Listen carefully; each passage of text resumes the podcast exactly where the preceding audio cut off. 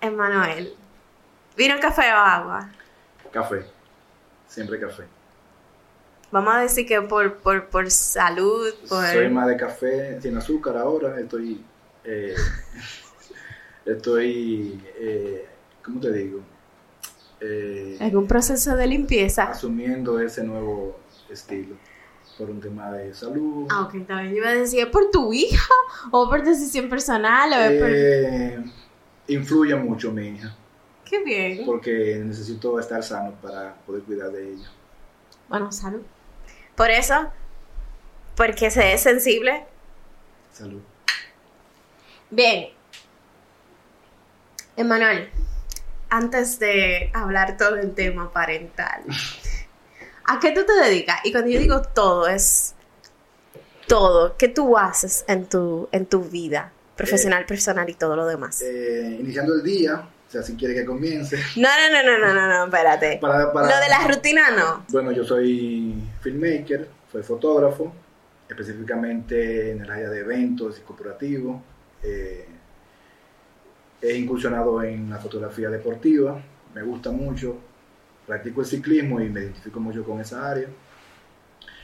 Eh, tengo un proyecto que se llama Canela Films, eh, con, donde colaboro con otros colegas. Eh, de alguna manera u otra me he involucrado con, con el tema de las bodas y eso. No es mi fuerte, pero Se hace. hay que vivir. Sí, no, hay que vivir, sobre todo en esta etapa de tu vida. Hay, Sí. que, hay que vivir y Eh, sobrevivir. Y básicamente eso, fotografía, eh, estudié publicidad, mención, diseño gráfico, eh, hice un, un técnico en guion y producción de cine en Chabón, eh, y por ahí vamos. ¿No te interesa hacer cine? Mm, más documental, ¿Qué ficción? Sí, documental. Muy bien. Y siempre irá ah, dirigido al deporte o, o alguna causa social. Muy bien.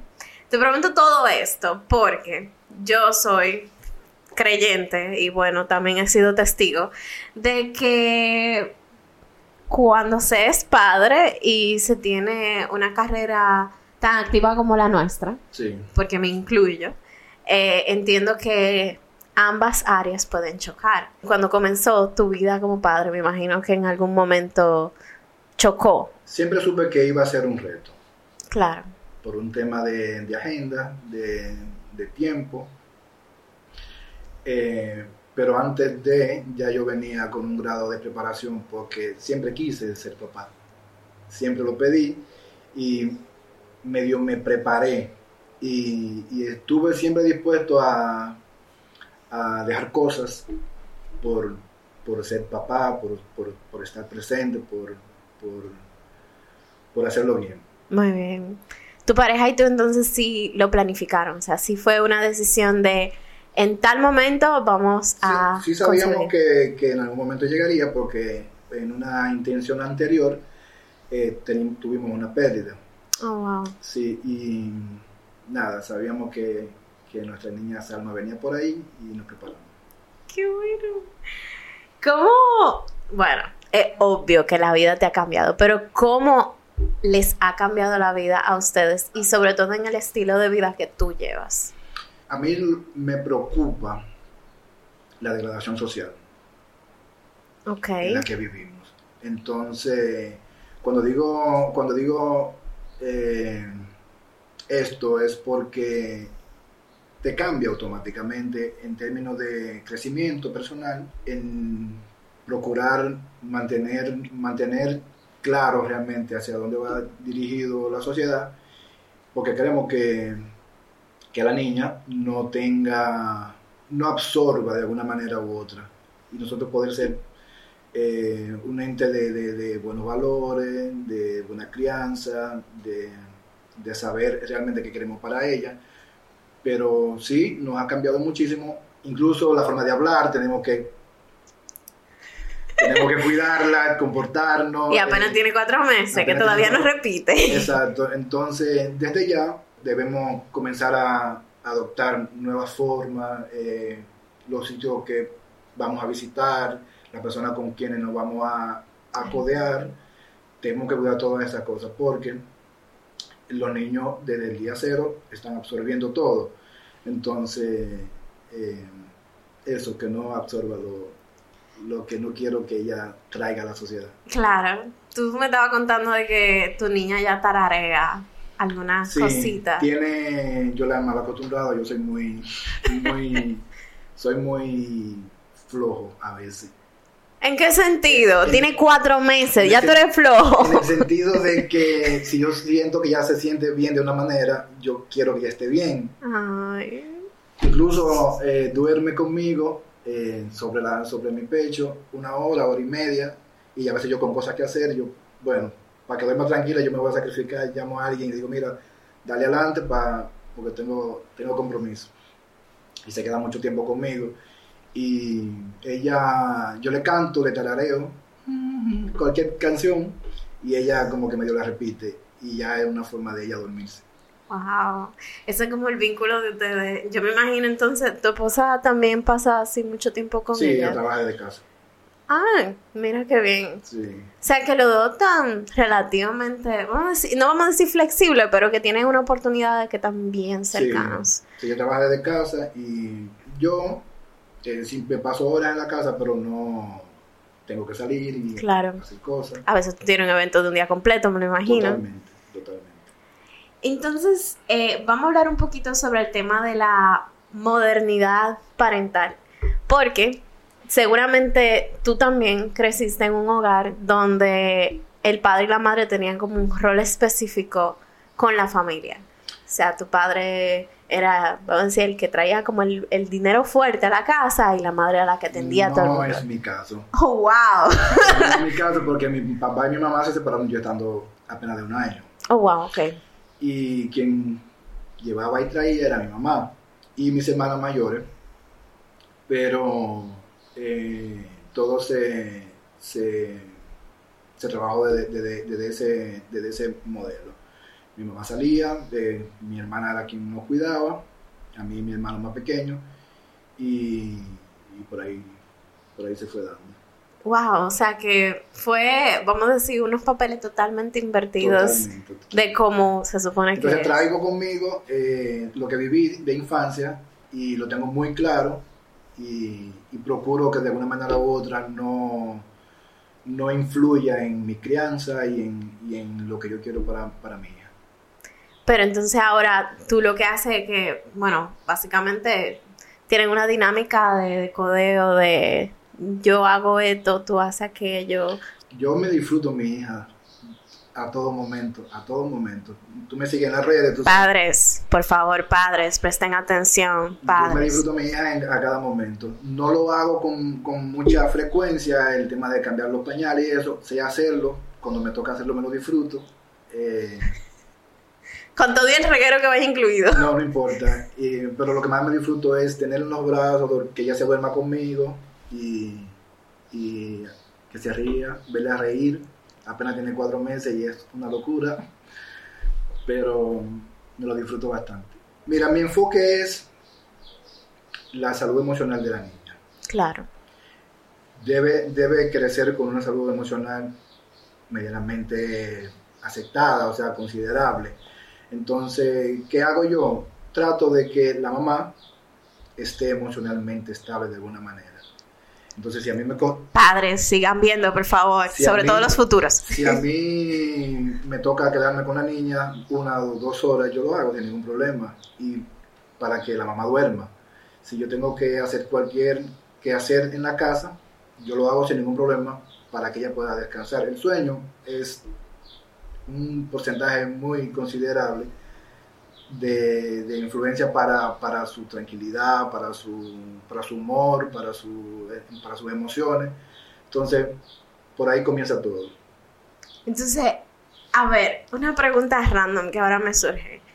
¿Tú te llevarías a tu hija al trabajo? O sea, ¿tú te la llevarías para que tu pareja descansara Sí. y sacarla a ella de la dinámica Sí, del hogar? totalmente. No lo he hecho todavía porque es muy pequeña y debe estar cerca del seno, pero si no, Ya, ya estaría en una boda en su, ¿cómo se le llama eso? ¿Tú, tú Yo no tengo el nombre no, tiene el nombre científico. de Yo digo la lo que se carga, la mochila. Pero sí, yo me, la, yo me la llevaría sin ningún problema. Hay momentos donde yo la saco al parqueo, doy una vuelta y eso, y porque sé que la mamá tiene que dormir. Y con 20 minutos, 30 minutos que la mamá duerma es suficiente para recargar energía, volver a dar el seno y todo lo demás. O sea que yo no me la he llevado a mi trabajo, a, a mis actividades deportivas, porque es muy pequeña. Pero Claro. estoy que cuento los días para que se pase. Cuando decidieron tener un hijo, ustedes, entiendo que la gente no hace esto, pero hay gente que sí. Us- ustedes pusieron en una balanza los pros y los contras de tener un hijo en este momento, pensando, ya tú lo dijiste, en el tema social, pero también en la parte económica, en la parte mental, emocional de ambos. Eh, nunca se tiene un, un, un, un guion terminado de lo que va a pasar. Ujú. Sí sabemos que es cuesta arriba por un tema económico, eh, de tiempo, de esfuerzo, agotamiento, pero una vez la bebé o el bebé llega a tus brazos, hay cosas como que desaparecen, eh, porque todos los días te saca una sonrisa, sin tu, sin tu pedirla, tú la miras eh, hasta llorar y a ti te causa risa, por un tema de que respira, está saludable, está bien, eh, una persona que, de- que depende de nosotros, tú puedes ser eh, lo que esa niña quiere, lo que lo necesita, sustento es la palabra, y es una satisfacción increíble. Tú sabes que lo que ella necesita es de ti, que tú puedas estar ahí, eso es, eso es maravilloso. Tú dijiste una, un término muy interesante que no sé cómo a mí me va a afectar mental o emocionalmente cuando me toque. Y el tema de que no se tiene un guion. Yo soy una persona extremadamente organizada. En el sentido de que me gusta ver las cosas en el orden que a mí me hace lógica. Y así como tú me estabas comentando, fuera de cámara, de que ya está pensando en ponerle natación, hay cosas, no hacerle un plan de vida a mi hijo, pero hay cosas a las que yo aspiro a ver en un hijo mío. Eh, ya sea en la parte emocional o en la parte de, de que independientemente de lo que decida con su vida, lo que quiera hacer o lo que quiera hacer, porque a esta altura uno tiene que aceptar que la generación que venga va a hacer cosas que a nosotros nos pueden chocar nos van a chocar, vamos a decirlo como es. Eh, pero aún así, como que quiero pensar de que tengo mi propio plan para eso. Eso es algo que alguna vez tú, en el proceso de van a ser la niña, tú lo pensaste, porque tú eres productora audiovisual. De una manera u otra no tienes Sí. eso inconscientemente dentro. Eh, uno tiene más o menos Un parámetro. un parámetro. Pero es totalmente incierto. De ti depende realmente qué tan parecido a la realidad o a lo pensado tú quieres que sea. Y ahí viene la parte de tú eh, delegar, eh, dejar algunas cosas, actividades, lo que sea. No dejarla definitivamente, pero que no sea ya tanta prioridad como, como el cuidado de tu bebé. Cuenta un ejemplo. Por ejemplo, eh, yo suelo levantarme muy temprano, eh, ya sea hacer un eh, tiramiento, o salgo a trotar un rato, a montar bicicleta. Pero el tema de la, de la montada, eh, hay momentos donde yo tengo que decir no puedo, porque eh, la mamá se despertó dos o tres veces en la madrugada y yo me prefiero quedarme con la niña para que ella duerma y, y eso le va, de alguna manera u otra, le va, le va a favorecer a la niña y a, y a, y a la mamá. Y a ti te da tranquilidad. Y a mí me da tranquilidad yo poder hacerlo. Porque una de las cosas que sí me lo tuve muy claro antes de, de, de que la niña llegara, bueno, ya sabiendo que íbamos a tener, que íbamos a ser papás, eh, es sobre los valores. Los valores y estar presente. Ser un padre, un, padre presente. Eso, eso lo tengo muy claro y todos los días trato de crecer, trato de documentarme, trato de buscar la forma más viable de, estar.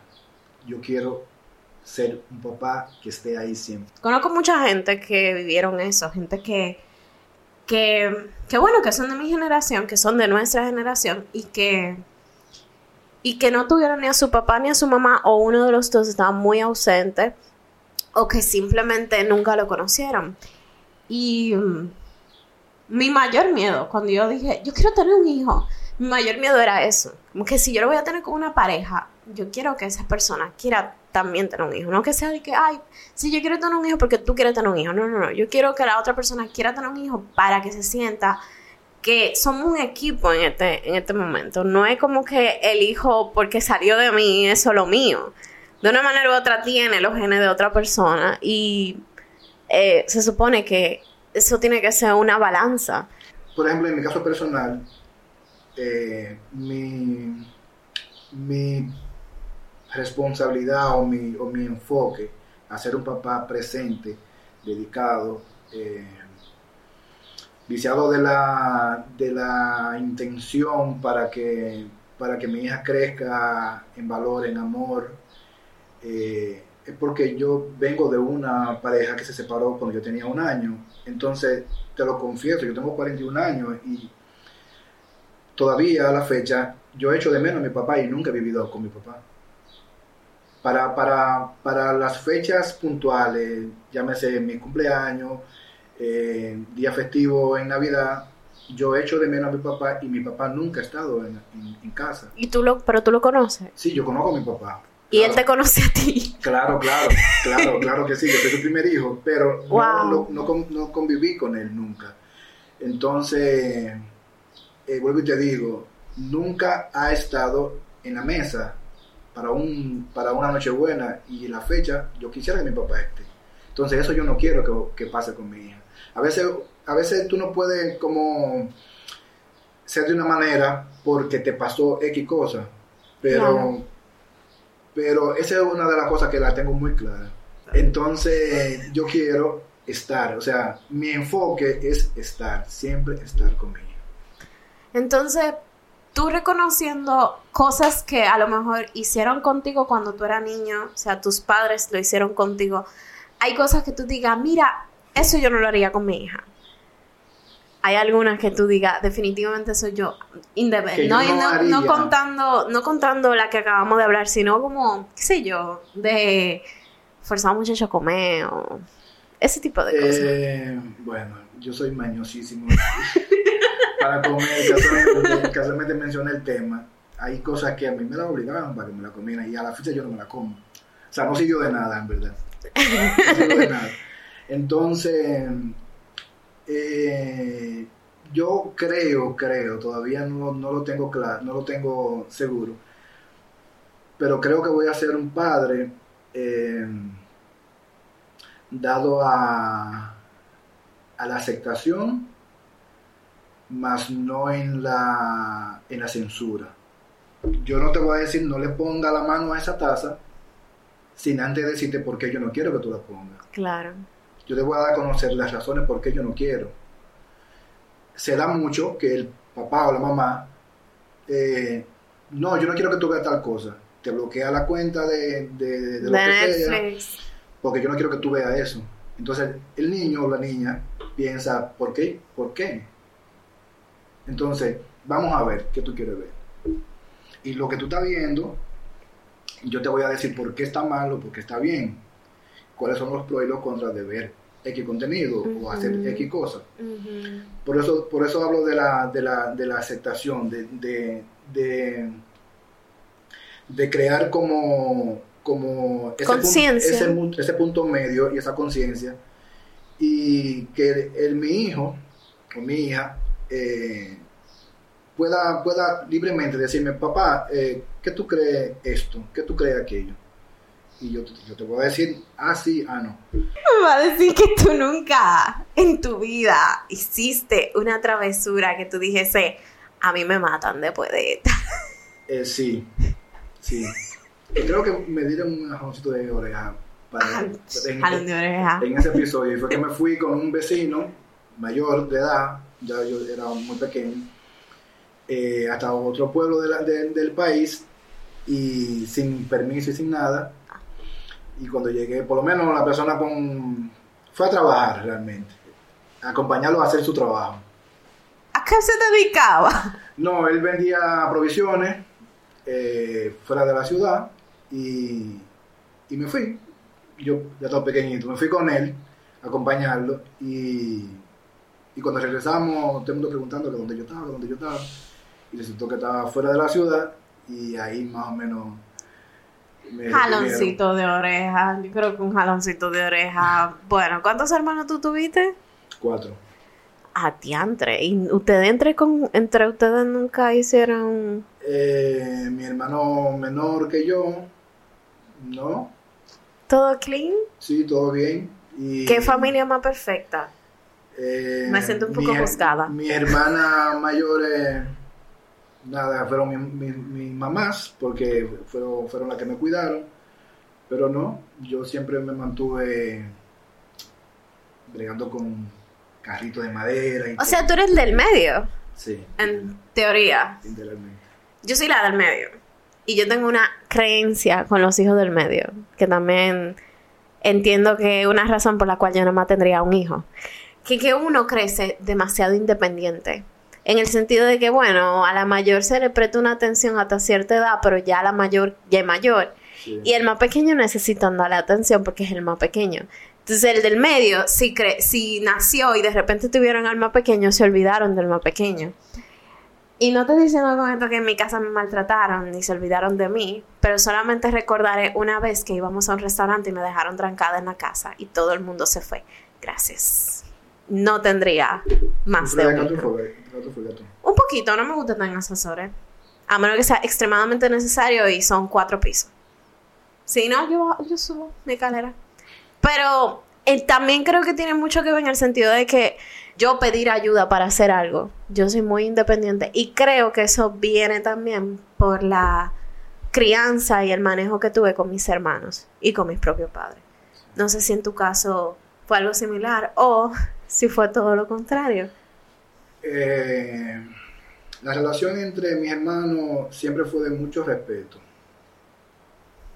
De, entre las dos vías. Eh, porque como mi mamá era la que salía desde bien temprano a, hacer su- sus labores, eh, mi hermana mayor fue, como te digo, ese ente de, de- de- de tutor inmediato. Y y me hablaban muy fuerte, me hacían la, me, me, ¿Cuál es la diferencia de edad? de De edad entre ustedes. eh, 20 años, más o menos. Ay, carajo, espérate, no, eso es diferente. Sí, sí. Eh, y siempre fue como esa persona que a la fecha, en, mis cosas de, de número de seguridad, yo siempre pongo ese número, no es de mi mamá, es de mi hermana, todo. Y donde quiera que me ponen que un contacto, eh, a quien llamar por emergencia, yo pongo el de mi hermana. Eh, siempre fue un, trato de mucho respeto, de, guiarme de, lo que estaba bien, desde su conocimiento, eh, que estaba mal, y etcétera, etcétera. Fue, fue bien chévere, en verdad. Wow, no, espérate, 20 años. Yo te estoy diciendo que yo me llevaba 2 o 3 años con mis hermanos. Ah, no. Eso se siente como un segundo padre, definitivamente. Totalmente, totalmente. Otra pregunta random, antes de ir a mis últimas preguntas. ¿Tú tendrías otro hijo después de la experiencia que tú tienes con tu propia hija? Sí. ¿Tú tendrías otro hijo? Sí, sí, Sí. me gusta. Dime algo, yo quiero que tú me cuentes lo más bonito que tú, bonito que tú has visto en la, en la paternidad y lo más, no voy a decir feo, pero lo más difícil, como lo más complejo. bonito. Por ejemplo, yo durante un evento eh, me paso pensando en mi hija siempre. Yo quiero llegar siempre a la casa.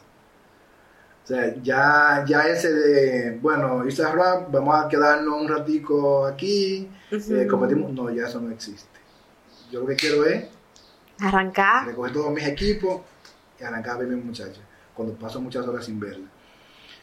Eh, ver cuando ella reacciona a mis payasadas, a mis ña, ña, ña. Eh, saber que me reconoce.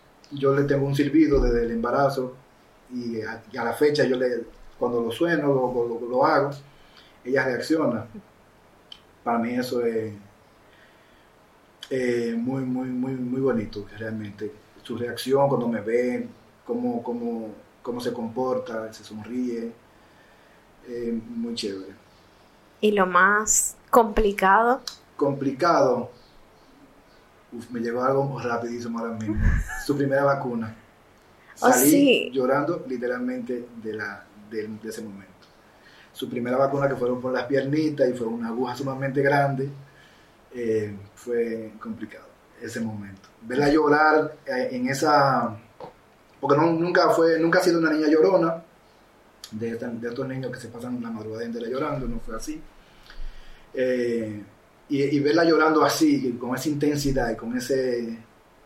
Para mí fue increíble. Con esa desesperación, porque hay niños que cuando lloran, lloran como, como, como que tú sientes que se van a ahogar en el, en el llanto. Ya le toca la, la, la, la vacuna de los cuatro Ya tú estás llorando. Ya yo no, no quiero estar ahí. ¿Qué tú le aconsejas a una persona de nuestra generación? Que conste, nuestra generación no es tan joven. Nosotros, si no estamos teniendo hijos, ya vayan declarándose sin hijos. Sí. Pero, ¿qué tú le recomiendas a la generación de uno o a la más próxima que quieren tener un hijo, pero que a lo mejor sienten un pánico, ya sea por algo de su propia familia o por la misma sociedad que, que bueno, que realmente genera el miedo de si tú puedes traer un humano a este mundo? Antes de, es muy bonito eh, hacerse la idea, eh, porque uno piensa en, en la ropita, en la habitación, en lo que tú vas, en la vida que tú vas a hacer con, con- con ese bebé, con esa bebé, eh, los momentos bonitos que tú quieres como, como cultivar, tú piensas en esas cosas, pero tú no piensas que tú vas a traer un individuo más a la sociedad. Ok. Regularmente uno no lo, no, no lo, no lo ve así, no lo ve, no lo ve tan, tan adelantado ese pensamiento. Pero tú lo piensas ahora, después de ella concebida, o nunca fue un pensamiento para no, ti? no, yo no pensaba, ¿cómo te digo? Sí pensaba, obviamente, que tú vas a traer un individuo, ¿verdad que sí? Pero, tú, pero tu preocupación es qué tipo de, de individuo, qué tipo de persona. Y cuando ya tú tienes los brazos es que, y, su- y a través de su desarrollo, es que tú vas diciendo, concha, yo quiero que mi hija sea de tal manera, yo quiero que mi hija sea tal cosa. Porque una de las cosas que más me, me preocupan, como te mencioné anterior, es la degradación social que estamos viviendo, que va a millón. Eh, el acceso que tenemos a los medios, a, la- a los equipos eh, digitales, a los medios digitales, lo que se ve, lo que es tendencia, para nadie es un secreto que, que hay un problema. Entonces, eso, eso, eso me gustaría que la gente eh, lo tuviera muy, muy claro. Realmente es muy bonito toda la habitación, vamos a pintarla así, la cuna, que sé yo qué, que la ropita, que esto, los jugueticos, eso es muy bonito. Eh, el proceso, pero después de ahí el, el- el compromiso es mucho mayor Claro. más que comprar pamper y leche y, y juguete y, y que la niña esté sonriente. Es importante, pero es más importante eh, qué te va a agradecer ella cuando, cuando llegue su, su adultez. Si te va a agradecer que le dejaste una casa, si te va a agradecer que le dejaste un apartamento, Una educación. un carro, o, o te va a agradecer más aún los valores que tú le vas a dejar. ¿Sí me entiendes? O sea, eh, hay una hay una, una gran parte, que lo he escuchado, de gente que dice, no, porque yo necesito trabajar, porque yo necesito que, que cuando ya yo no esté, por lo menos dejarle X cosas a mi hijo o a mi hija. Y mientras que tú le estás dejando una tabla durante dos horas a un niño. ¿Sí me entiendes? Abierto, sin ninguna censura, sin ninguna, sin ninguna eh, vigilancia. Entonces, yo, yo estoy claro que yo no le voy a dejar ni carro, ni casa, ni apartamento, ni mucho cuarto a mi hija. Yo estoy consciente de eso. De lo que voy a procurar es, que sí le voy a, voy a procurar es dejarle. Pero ¿tú dices eso por nuestra carrera o tú lo dices porque a nivel general no te conviene? Eh, La carrera te influye mucho. La carrera, la carrera te influye mucho. Mm, Sí. Pero estoy consciente que no le voy a dejar bienes, pero sí voy a procurar dejarle una educación, más o menos, o, o una capacidad emocional para que ella pueda discernir realmente De que está bien, que de, está mal. de que está bien, que está mal, y, y que pueda decir, está bien, eh, no tengo esto, no tengo lo otro, o no logré hacer tal cosa, pero mi papá lo intentó. Eso, eso, eso, eso es bueno tenerlo pendiente. Wow. Antes de acabar, ¿tú le darías una tableta a tu hija después de que cumpla los dos años? No, ya está escrito. Su primer regalo a los tres años era una tablet. A los tres años. A los tres años. Sí, no, antes de, antes de eso no. Sí, yo, yo creo, yo soy todavía fiel creyente, independientemente de que trabajo enfrente de una computadora la mayor parte de mi día, que un hijo mío no verá una pantalla hasta que yo Salma. entienda que está bien. La niña, se llama Salma, eh, ella ve la pantalla cuando, ya que uno, si uno la tiene cargada, ella, uno manipula el teléfono, ella gira a mirar la pantalla, perdón, o, o si uno, o si me voy a hacer alguna selfie con ella, ella mira la pantalla, pero yo no entiendo cómo los niños pueden identificar realmente ese tipo de cosas en tan poca edad, porque ella lo busca.